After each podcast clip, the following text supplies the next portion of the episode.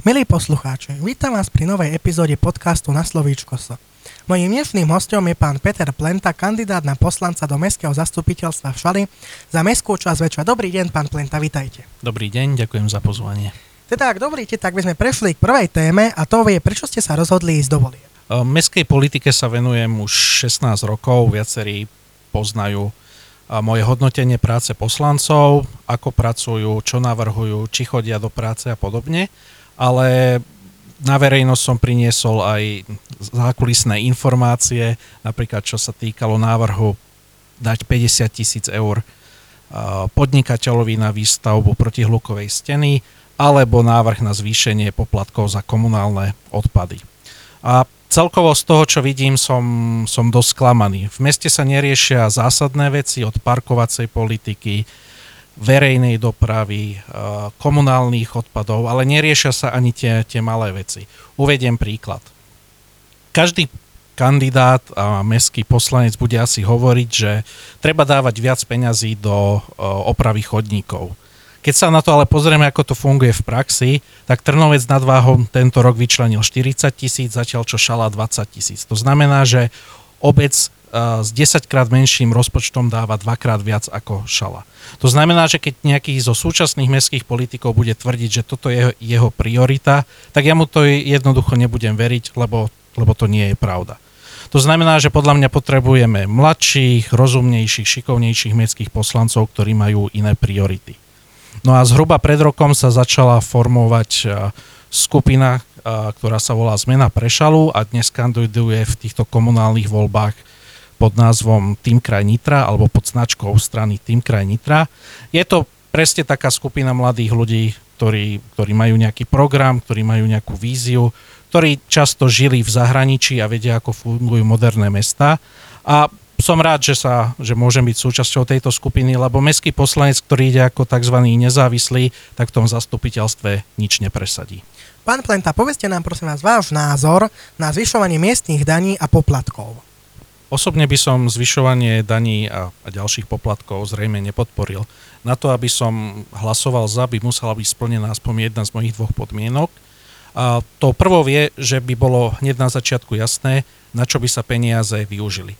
To znamená, že nie tak ako doteraz, peniaze sa rozpúšťajú v rozpočte bez toho, aby to ľudia nejakým spôsobom pocitili.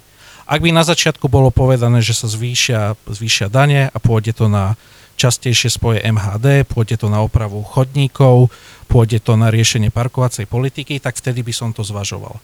To ale doteraz nebola bežná prax. No alebo tou druhou podmienkou je, že zvyšovanie daní a poplatkov je tou poslednou možnosťou, to znamená, že už nikde inde sa nedá ušetriť. To tiež nie je e, dnešná situácia na meste. Veľmi často sa peniaze míňajú nehospodárne, neefektívne a doslova na hlúposti. Uvediem zo pár príkladov. Napríklad vianočný e, príhovor primátora stojí 1500 eur, dneska sa dá natočiť na hociaký lepší smartfón zadarmo. Máme dvoch viceprimátorov, stoja nás viac ako 2000 eur mesačne a nikto vlastne nevie, čo robia. Jediná ich viditeľná aktivita je odovzdávanie medailí a diplomov. Odmeny poslancov sú ďalšia taká um, oblasť. Hmm. Napríklad súčasný systém umožňuje poslancovi, ktorý takmer celý rok nepríde do práce, dostať odmenu viac ako 1000 eur mesačne. Dávame napríklad 90 tisíc eur ročne na uh, na stoiska kontajnerov, bez toho, aby sme mali pripravenú nejakú modernú koncepciu odpadového hospodárstva. Tieto kontajnery pravdepodobne za niekoľko rokov pôjdu von, čiže opäť vyhadzujeme peniaze. A to už nehovorím o takých príkladoch, ako je 50 tisíc eur súkromnému podnikateľovi na protihlukovú stenu, čo samé o sebe je kolosálna hlúposť. Ale tí poslanci, ktorí, ktorí to schvalovali, tak o niekoľko mesiacov chceli zvyšovať ľuďom dane. Čiže známemu podnikateľovi 50 tisíc eur, ostatným obyvateľom zvyšovanie daní. Toto je politika, ktorú ja podporovať nebudem. No a keď sa na to pozrieme, e, pozrieme celkovo, tak Šala je hodnotená ako 7. najhoršie hospodárace mesto na Slovensku. A to si každý môže uveriť v rebríčku finančného zdravia vypracované spoločnosťou alebo združením Ineko. Jediná taká výnimka, kde by som asi zvyšovanie daní podporil, je napríklad nová daň za schátrané budovy. To môže byť pomerne efektívny nástroj, ako odstrániť tieto budovy z mesta. Pán Plenta, ako by ste riešili častejšie chodenie mestskej hromadnej dopravy? V podstate už v roku 2014 sa nad tým uvažovalo. Asi každý obyvateľ mesta si ešte pamätá na 50-centové minibusy alebo mikrobusy, ktoré v meste chodili každých 10 alebo 15 minút a napriek tomu, že boli drahšie, ich aj tak využívala väčšina, väčšina cestujúcich. A nad podobným modelom uvažovalo mesto v roku 2014, bohužiaľ po nástupe súčasného primátora sa od tohto riešenia upustilo. Čo chceme, eh, čo chceme z MHD spraviť? V tom prvom kroku zaviesť 30-minútový takt počas pracovných dní s tým, že jedna linka by obsluhovala alebo každú hodinu by jeden spoj chodil okolo sídliska Vách, okolo Kauflandu, polikliniky a zrejme by pribudla aj nová zastávka na Fekete Házio. Z toho dlhodobejšieho hľadiska, čo Šala potrebuje, je vypracovať tiež novú koncepciu, stratégiu MHD, tak aby sa odborníci posreli na súčasné linky, kde by mali byť zastávky, aká by mala byť frekvencia spojov. A možno by sa ukázalo, že tie, tie minibusy chodiace každých 15-20 minút sú to najlepšie riešenie. Čiže čo my chceme dosiahnuť je dať prioritu aj na verejnú dopravu miesto podporovania osobných vozidel. Pán Plenta, ako by ste riešili parkovaciu politiku v našom meste?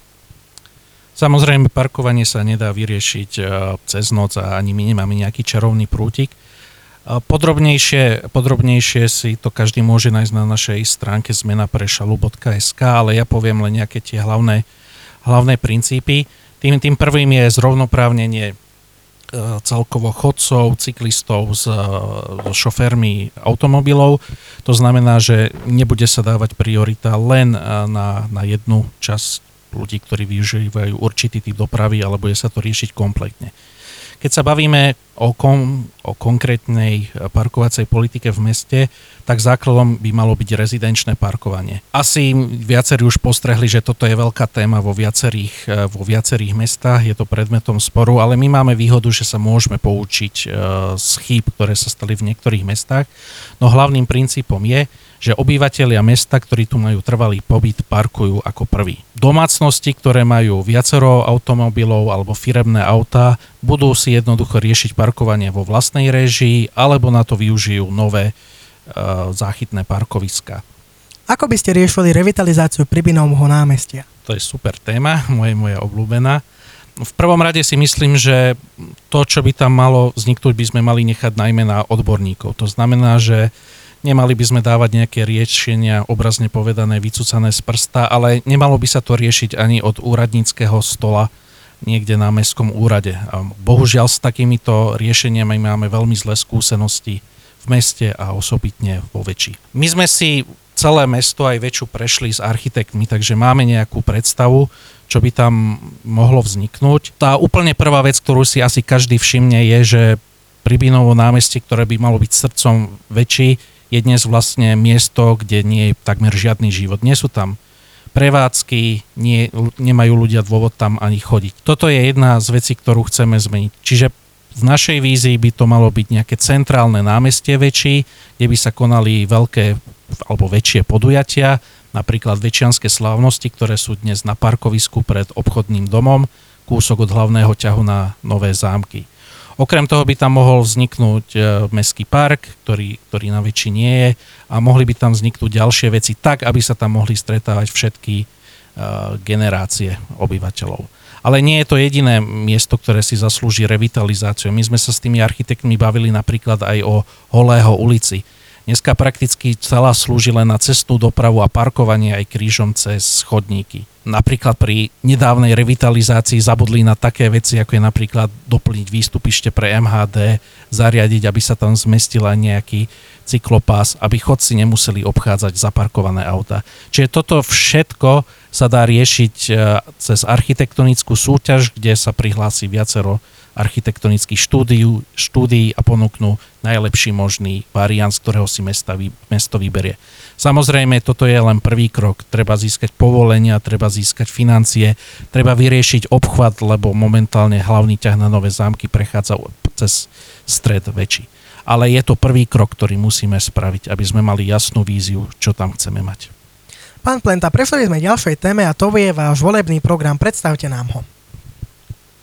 Podrobnejšie mm, body programu si ľudia môžu nájsť, ako som spomínal, na našej stránke zmena pre šalu.sk, kde ľudia uvidia množstvo našich, našich riešení a čo by som raz zdôraznil je, že my sme asi jediná skupina, ktorá dala dokopy nejaký komplexnejší program. Ale teraz by som radšej hovoril o tom, čo chceme dosadiť spolu s mojim, presadiť spolu s mojim spolukandidátom Michailom Simekom vo väčši.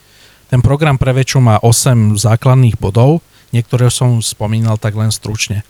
Úplne prvým bodom základným je navýšenie rozpočtu na chodníky na 100 tisíc eur ročne. Nie je to žiadna šialená suma, ako som hovoril, napríklad taký Trnovec dáva pomerne oveľa viac ako šala. Druhým bodom je rezidenčné parkovanie, ktoré som už spomínal na príklade alebo pointov toho parkovania je, že väčšania zaparkujú ako prvý. MHD každých 30 minút je tiež dôležitý bod nášho programu, tak prejdem na tie body, ktoré som ešte nespomínal. Na jedným z nich je napríklad 100 eurový príspevok pri narodení dieťaťa pre obyvateľov, ktorí majú trvalý pobyt v meste a ktorí nemajú podložnosti voči, voči mestu. Chceli by sme tiež zrekonštruovať školské areály, areály na Bernolákovej a Holého. Podľa mňa je strašná hamba, že dneska na Holého škole doteraz nie je, e, nie je plot, napriek tomu, že to slubovalo veľa kandidátov už, už pred rokmi. Chceli by sme tiež presadiť výstavbu stromov e, na detských ihriskách a vybudovanie tienidiel tak, aby sa dali používať aj počas horúcich dní. No a 7. alebo 8. bodom je vyčlenenie jednej hliadky mestskej polície len pre väčšiu počas rizikových dní a hodín. To asi pozná každý večan, to znamená, že počas piatkových večerov a sobotných večerov, kedy dochádza k veľkému množstvu priestupkov. A ešte jeden bod, ktorý som už často ešte spomínal, je tá architektonická súťaž na obnovu Pribinovho námestia a Holého ulice. Pán Plenta, aj nám prezradíte, koho z kandidátov na primátora podporíte? Jasné, nie je to žiadne tajomstvo. Ako zmena prešalu, respektíve ako tým Nitra, tým kraj Nitra sme sa rozhodli podporiť Anitu Petkovovú. Z niekoľkých hlavných dôvodov. Tým prvým je, že, že dlhoročne alebo pracuje na mestskom úrade, to znamená, že tie politiky a hlavné problémy mesta a chodu mesta pozná.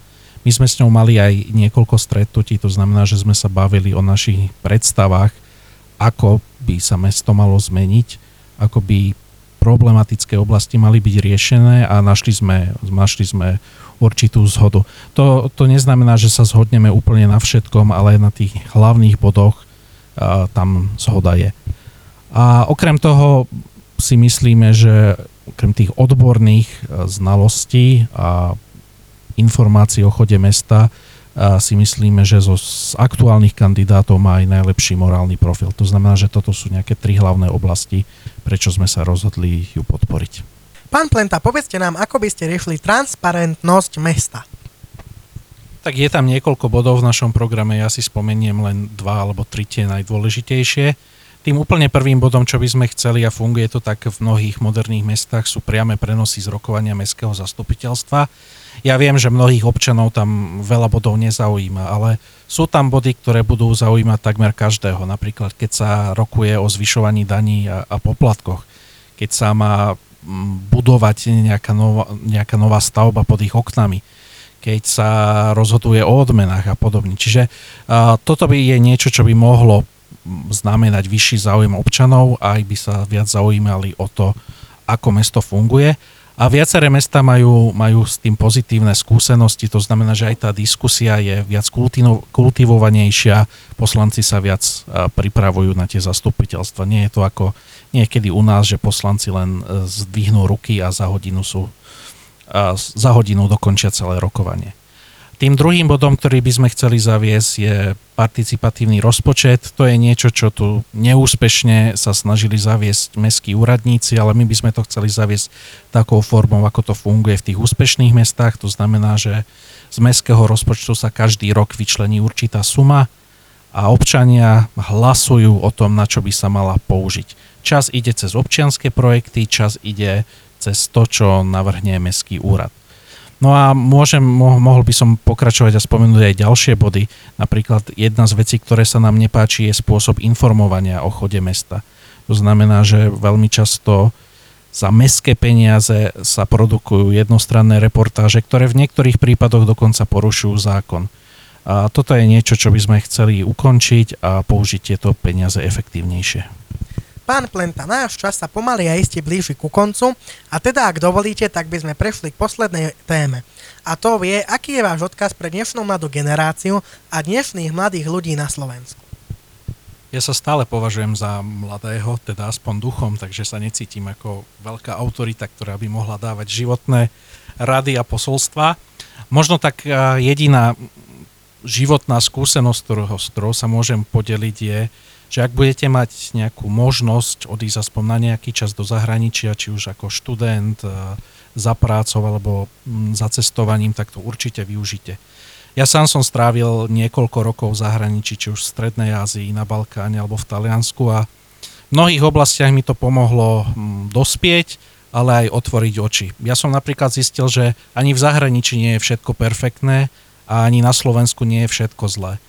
Ale na druhej strane mnohé dobré veci, čo v zahraničí fungujú takmer automaticky, na Slovensku nie je možné presadiť, pretože v rozhodujúcich funkciách máme ľudí, mentálne zaseknutých 50 rokov v minulosti. A bez toho nemôže dobre fungovať ani krajina a ani mesto. Um, takže pre tých, ktorí uh, sa plánujú napríklad zúčastniť uh, komunálnych volieb, tak uh, takáto životná skúsenosť im, im môže pomôcť, pretože jednoduchšie rozpoznajú ľudí, ktorí majú nejaké schopnosti, majú nejaký talent, myslia to s mestom dobre a tých, ktorí nemajú myšlienky a idú tam najmä pre svoje ego. Mne táto skúsenosť určite výrazne pomohla v živote. Pán Plenta, ďakujem, že ste si našli čas na náš podcast. Prajem vám veľa šťastia vo voľbách, dovidenia. A ja ďakujem za pozvanie a dúfam, že som poslucháčov príliš nenudil. A vám, milí poslucháči, ďakujem, že ste si vypočuli ďalšiu epizódu podcastu na Slovíčko S. Počujeme sa pri ďalšej epizóde. Ahojte. Ahojte.